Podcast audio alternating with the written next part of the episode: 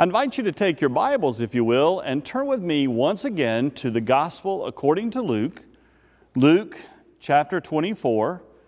We'll begin at verse 44, where we have been focusing for the last few weeks, but continue on through the ascension, verse 53.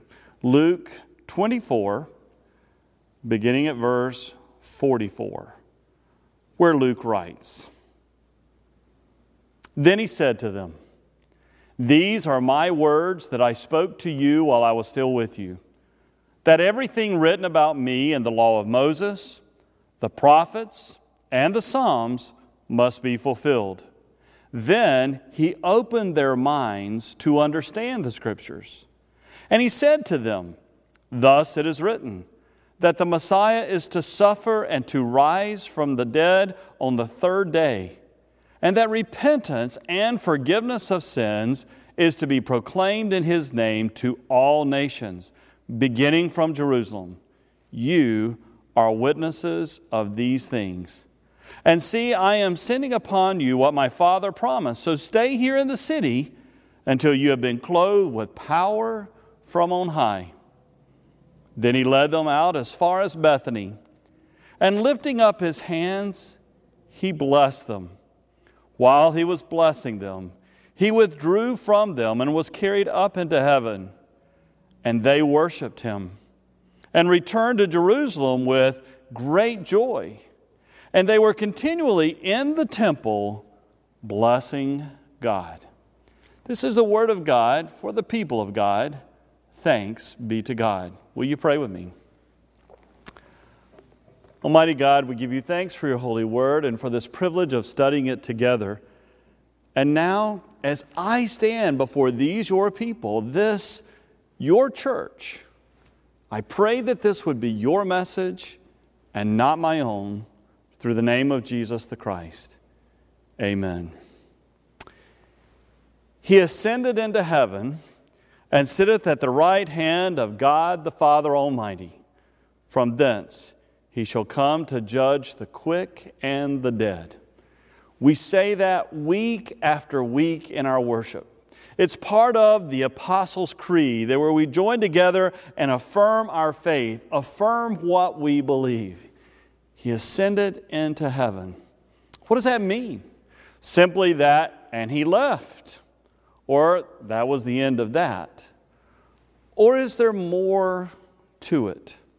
Luke has been talking to us over the last few weeks about Jesus spending 40 days with his disciples. 40 days with the risen Christ. Today we end that series, but we share the time that over the 40 days from the time of the resurrection to the time of the ascension, Jesus spent time teaching the disciples very carefully about the Torah the law of God, the law of Moses, the first five books of the Bible, more than simply the 613 commandments.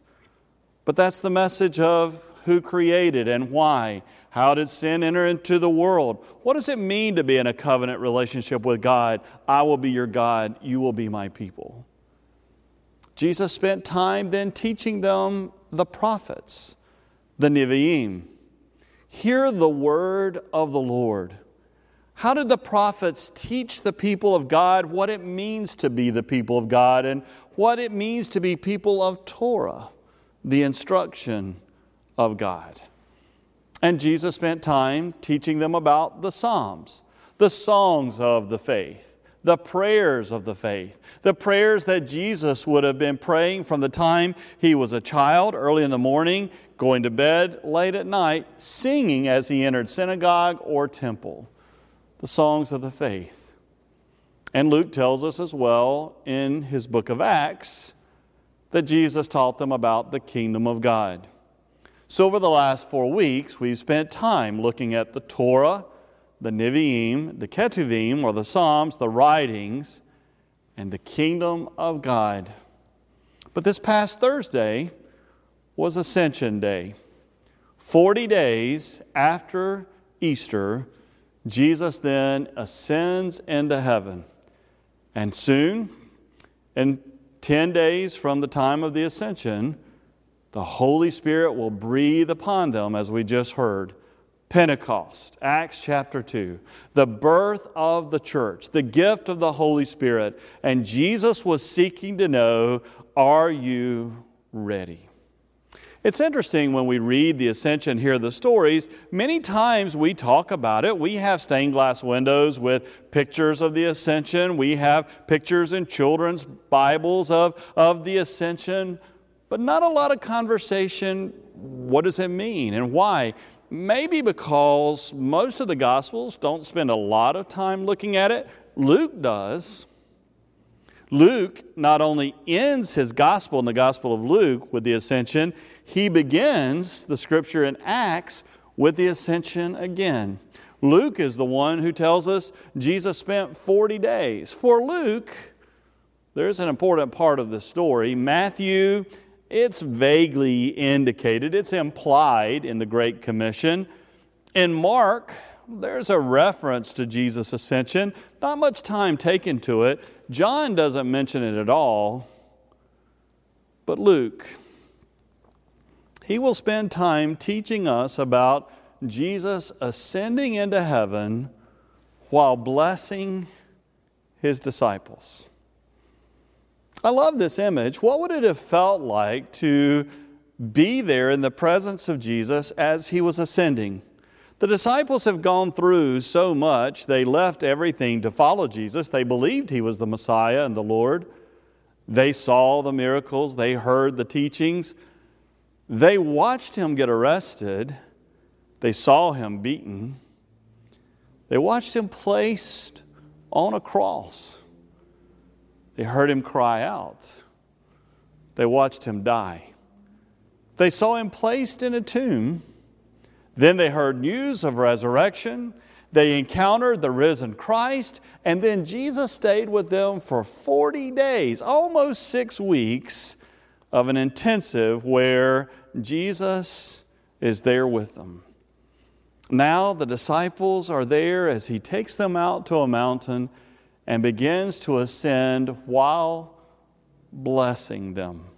I picture Jesus' hands reaching out like this. One of the things we learn in worship when we're in seminary is that where your palms face is very important because that indicates the direction either of the blessing or the receiving. When we're looking to receive from God, our palms are up so that it's a sign that we're looking to receive from God. When we're doing a benediction or a blessing, the palms are out because the blessing is being sent out among the people. When we're blessing the elements at Holy Communion, the palms are down because the blessing and the consecration is going there. So I picture Jesus blessing the disciples as he ascends into heaven. But the disciples were not standing there on the mountain as Jesus was ascending with tears in their eyes, going, No, don't leave us. They were not there in grief and longing for Jesus as he left. We're actually told that they worshiped him. Luke 24 again, verse 52 and they worshiped him. It's not often in the scriptures that we hear that. A couple of times we hear that they worshiped Jesus, but here Luke says they were worshiping him. As he was ascending, they worshiped him, and then they returned to Jerusalem, not with sadness and broken hearts. Luke said they returned to Jerusalem with great joy. Picture that. Jesus has just ascended, they're filled with great joy. How does that happen? And they were continually, Luke says, in the temple blessing God, praising God, worshiping God. Why? Because over those 40 days, Jesus' teaching worked. They had left everything because they believed Jesus was the Messiah. And when Jesus rises from the grave, those who had found themselves locked away in fear now are experiencing joy amazing, gifted joy. For Jesus had spent those 40 days connecting the dots. Do you see what God is doing? And they spent time looking back. Do you see the Torah and the covenant, what God has done? Do you hear the word of the Lord as told by the prophets? Do you understand the prayers and the songs as we sang together in worship? Do you understand the kingdom of God and what God is doing? Do you understand what this cross was really all about with offering forgiveness of sins and everlasting life? Do you recognize the resurrection was all about conquering sin and death once and for all? And then Jesus says, And when I leave, I'm not leaving you alone. It's actually good for you, the scripture says, that I leave because when I do, I will send to you the presence and the power of the Holy Spirit, and you will be able to be the church in an amazing way. They were filled with joy and worship God because they now knew without a doubt He truly is the Messiah. He is not only Messiah, He is the Son of God. He's not only the Son of God, but Jesus is Lord. That statement of faith that is the foundation of, of our faith as Christians is Jesus is Lord. It's the reminder where Peter had said earlier in Matthew 16, verse 16, I know who you are. You are the Christ. You are the Son of the living God. We now know beyond a doubt that is the truth, the whole truth, and nothing but the truth. Were they ready to be the church? Absolutely. Were they inspired to be the church? Beyond a doubt, they were new people. You see, the redemption that Jesus brought had come to completion. God had come in the flesh and intervened. God had put on clothes and lived among us. God had taught us with His own words, and the Word had become flesh and dwelt among us. John tells us in John chapter 1, verse 1, he said, In the beginning was the Word, the Word was with God, and the Word was God. And then in John 1:14, skipping down a few verses, he says, "And the word became flesh and lived among us. And we have seen his glory, the glory as the Father's only Son, full of grace and truth." Some say, "And the word became flesh and tabernacled among us. Remember tabernacle from the Old Testament, that presence of God. And I love some translations that say, and, and God, the Word became flesh, and God pitched his tent among us, pitched his tent right here in our community, moved into our neighborhood, became part of our lives.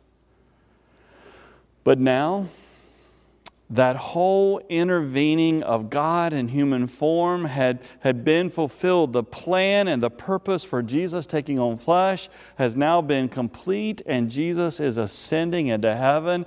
And not only do they see the risen Christ, but I think one of the things that allowed them to return with great joy, worshiping God, blessing God, was not only did they see the resurrected Christ, whom they had been with for the last 40 days, they got a glimpse of the glorified Christ. The God who had left the glory of heaven, now returning to heaven. Paul shares that in his letter to the Philippians. In Philippians 2, that familiar scripture, verse 5, that says, Let the same mind be in you that was in Christ Jesus, who, though he was in the form of God, that's where he was to begin with God in the flesh, the Word of God.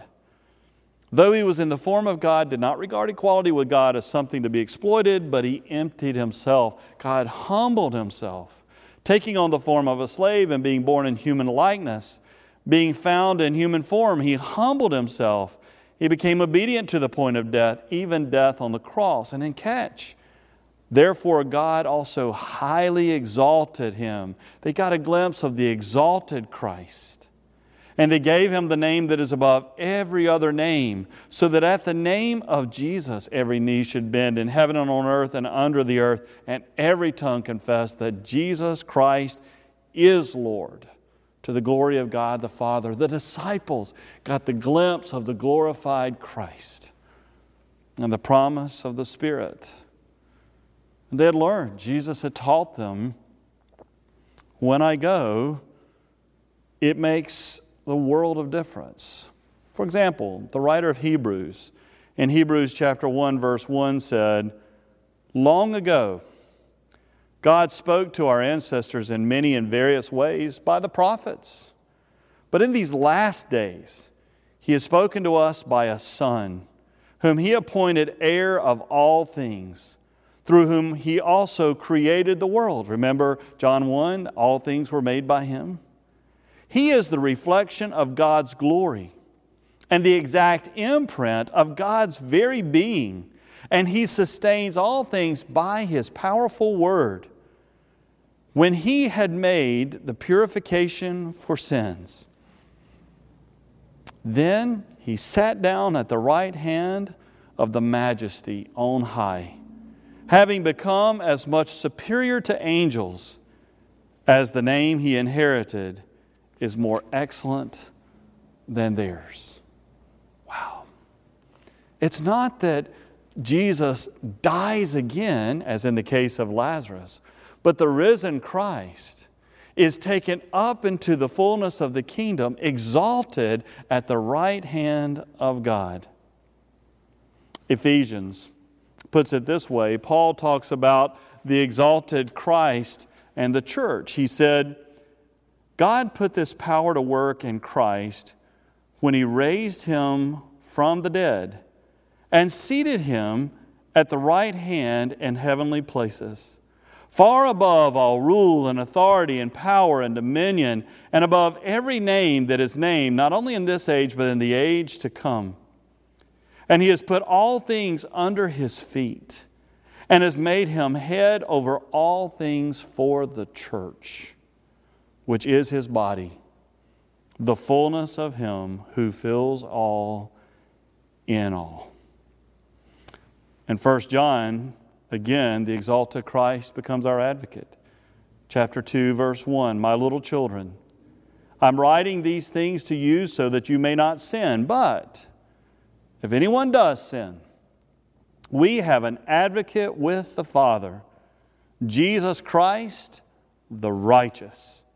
And he is also the atoning sacrifice for our sins. And not only for ours also, but for the sins of the whole world. I love that image of Jesus being an advocate for us. That when we sin, when we mess up, He advocates on our behalf. You see Terry Moore down there? Man, he just messed up. But I love that guy. As a matter of fact, I died for him. And the same for you. You see that one?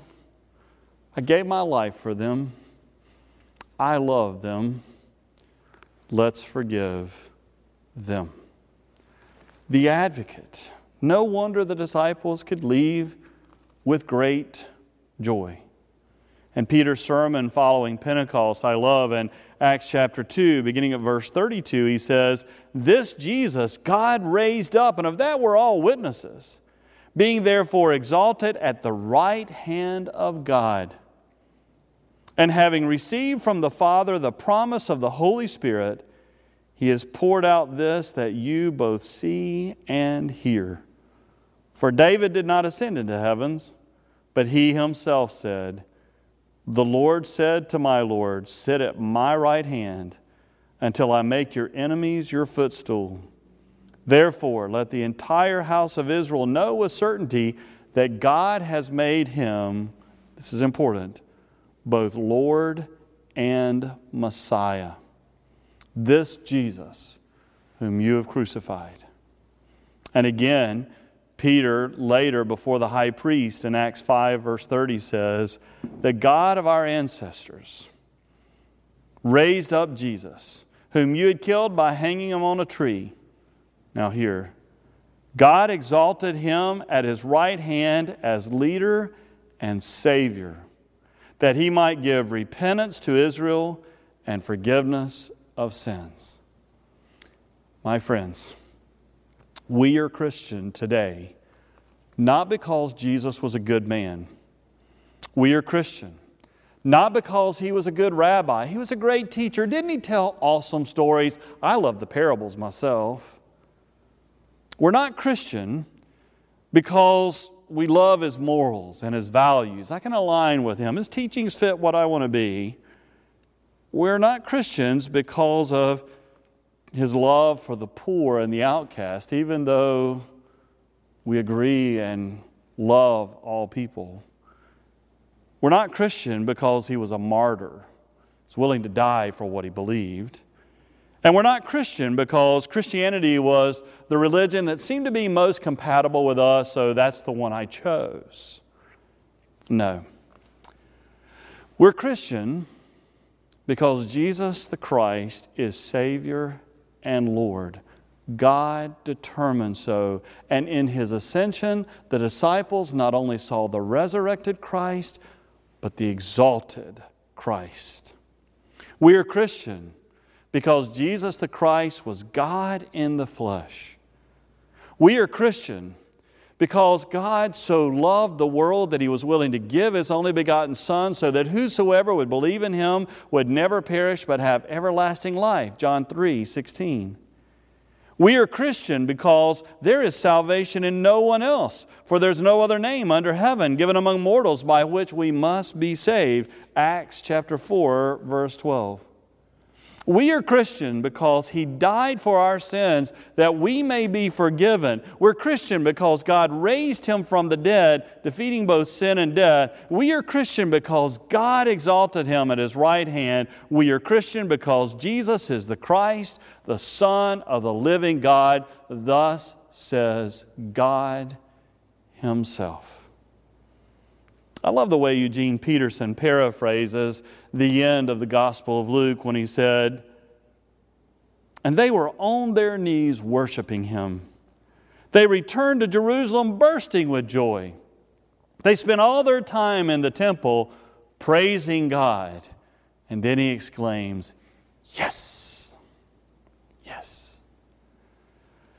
I believe in Jesus Christ, his only Son, our Lord who was conceived by the Holy Spirit, born of the Virgin Mary, suffered under Pontius Pilate, was crucified, dead, and buried.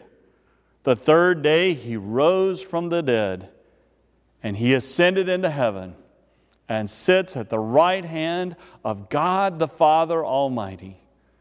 And from thence he will come to judge the quick and the dead the ascension, God's exclamation point.